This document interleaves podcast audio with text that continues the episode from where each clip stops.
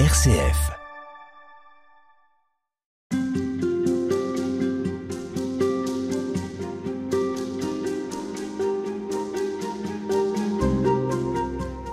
Dieu nous laisse notre entière liberté, il nous laisse aller, frère David, il nous lâche, mais il ne nous lâche pas au sens où il nous abandonne. Ça n'est pas comme ça qu'il faut comprendre les choses. Il veut notre liberté, il veut que nous prenions notre envol, et donc que nous ayons suffisamment de distance avec sa parole, avec ses ordres, avec sa loi. Il veut que ça devienne la nôtre. Mais il nous a donné des outils, parce que le don de Dieu est permanent, il est total, mais nous, nous ne savons pas toujours le, le recevoir.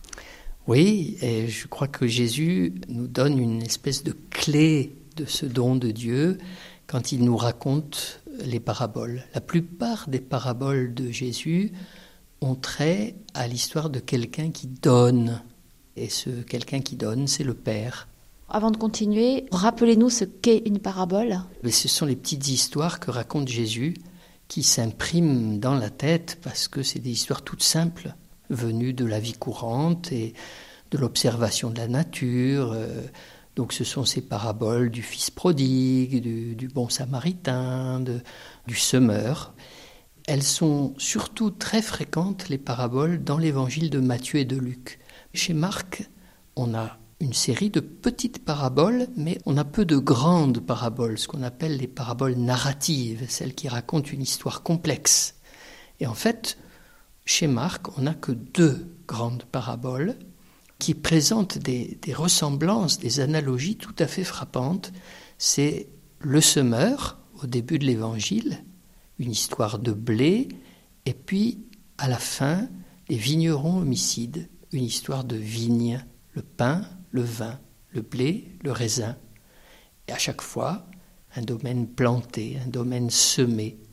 Ça, c'est le don de Dieu. Dieu a donné quelque chose qui produit du fruit.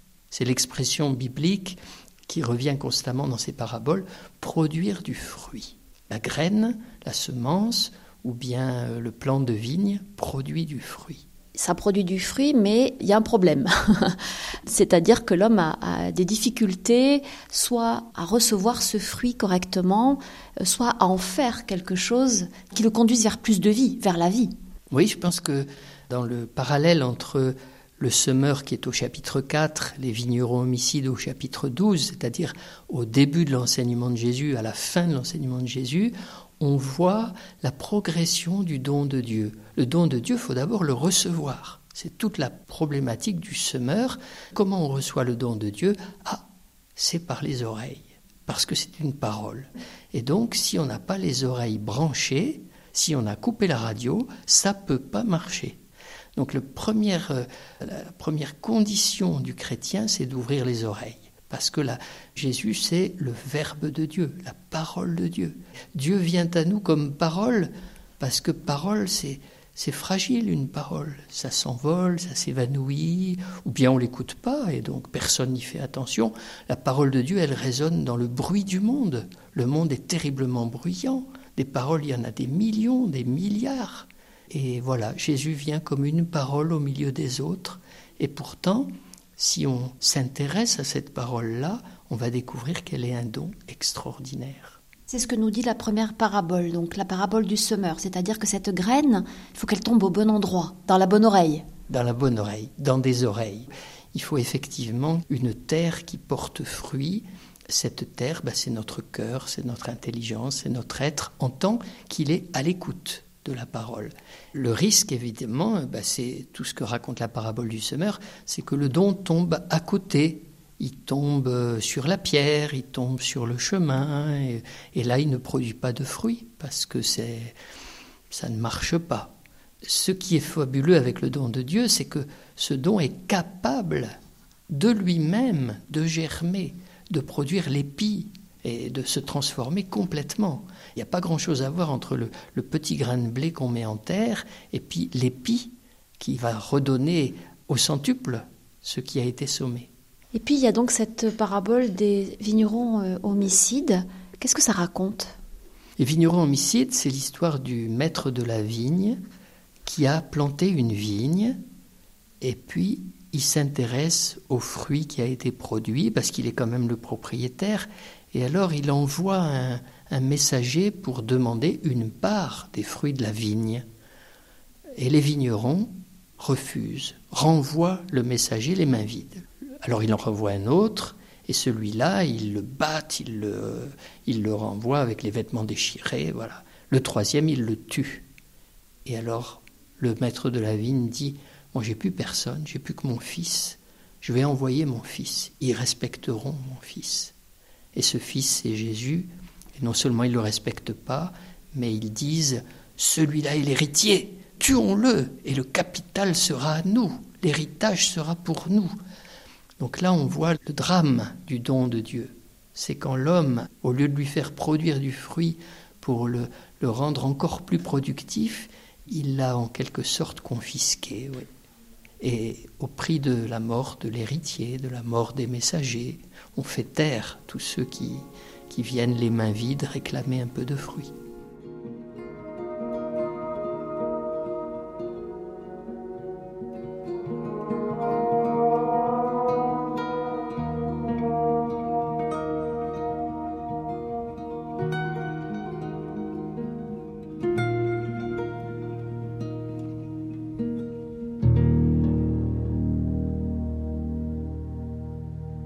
Il y a une analogie à faire avec l'époque que nous vivons, avec les difficultés auxquelles l'Église est confrontée aujourd'hui? Je ne sais pas si c'est de notre époque ou de toute époque. Je pense que la tentation pour un homme de recevoir la vie et de la prendre pour lui, c'est quelque chose qui nous touche tous. C'est-à-dire que le don de la vie, on n'est pas obligé de penser d'emblée que nous sommes capables, nous aussi, de donner à d'autres et de redonner ce don. Mais donner quoi exactement? La vie. La vie. C'est ce que font tous les parents du monde avec une, un grand naturel, transmettre la vie. Et vous qui n'avez pas d'enfant, qui êtes moine, comment est-ce que vous la transmettez la vie? Ben, Je pense que c'est, c'est quelque chose qui est spirituel, c'est vrai. C'est-à-dire c'est la parole, c'est la prière, c'est la rencontre, c'est l'accueil. Un monastère, c'est tout sauf une île. C'est poreux, un monastère. C'est pas un bunker non plus. Hein. C'est un lieu avec une porte qui accueille. Tous les jours, on a des hôtes qui viennent. La prière du monastère, elle aide le monde à respirer d'une façon ou d'une autre. Et je crois que dans cet accueil, ce qui se joue, c'est ça. C'est le partage du don de Dieu. Après, euh, le partage de la parole, bah, c'est ce livre que j'ai essayé de, de transmettre. La vie, on la transmet de toute façon, on ne la garde pas pour soi, parce que nous vivons tous d'échanges. La garder pour soi, qu'est-ce que ça voudrait dire? C'est l'égoïsme, avec tout ce que ça peut euh, représenter. On n'a pas beaucoup parlé de la dimension de l'argent dans l'Évangile, pourtant c'est important, mais c'est lié au don. C'est-à-dire que si la vie est un don, euh, la capitalisation n'a aucun sens. La réserve n'a aucun sens. Il faut vraiment que ça circule et que ça se transmette et que ce soit redonné. Le don de Dieu, c'est un don qui se redonne constamment, qui est constamment en, train de, euh, de retenter l'aventure de la germination dans d'autres terres, dans d'autres lieux, d'autres époques. Mais comment est-ce qu'il faut comprendre le fait de, de donner sans cesse, de transmettre ce qu'on a? Sans se vider soi-même de, de, sa substance et de sa propre vie Est-ce qu'on n'en meurt pas au bout du compte? Peut-être, mais c'est pas mal. Euh, ça me rappelle une phrase que disait mon précédent père abbé, père André Jean, il disait, oui, je sais pas de qui il le tenait d'ailleurs, mais il disait, bien vieillir, c'est gagner en transparence ce qu'on perd en couleur. Alors pour moi qui suis peintre et qui aime la couleur, je comprends que ça veut dire vieillir, gagner en transparence, mais ça veut dire qu'on a, on a laissé partir tout ce qui était si personnel, mais on est devenu un peu plus transparent au don de Dieu. Ça circule par nous.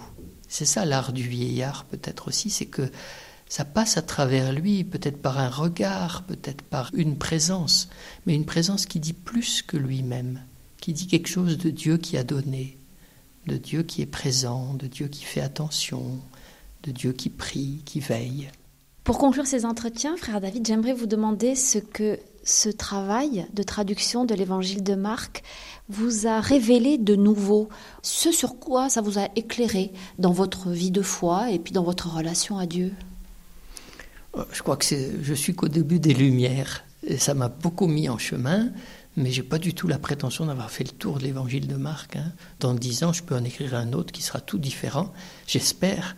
C'est le principe même de cette redondance, vous voyez, c'est on se met en route et alors on découvre des choses, mais c'est Madeleine Delbrel qui dit de façon si forte que si on applique aujourd'hui ce que déjà on comprend de l'Évangile et des paroles de Jésus, alors demain on comprendra un peu mieux telle autre parole et ça nous mettra en route pour à la fin qu'est-ce qu'on va comprendre? Ben, On va comprendre l'incompréhensible qui est la croix, l'échec, ce qui résiste à notre vision tellement tellement naturelle finalement de dire mais, mais la mort c'est l'adversaire total, on ne peut pas aimer la mort, c'est vrai, on ne peut pas aimer la mort, mais la résurrection est là.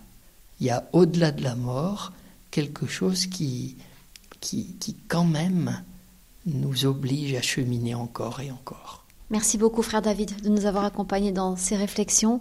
Votre livre s'appelle Marc, l'histoire d'un choc. Il est paru aux éditions du Cerf. Et je précise que la couverture reprend une aquarelle dont vous êtes l'auteur, qui représente un bateau. La mer est assez agitée sur cette aquarelle. Oui, c'est le choc. C'est le choc. C'est euh, l'histoire d'un bateau sur la mer, c'est la tempête apaisée, mais c'est aussi la métaphore de l'Église. L'Église est dans la tempête, et ça, euh, chaque chrétien en souffre et en vit aussi de cette Église dans la tempête. Pourtant, Jésus est là, même s'il dort dans la barque, il est présent. Merci beaucoup à vous. Merci.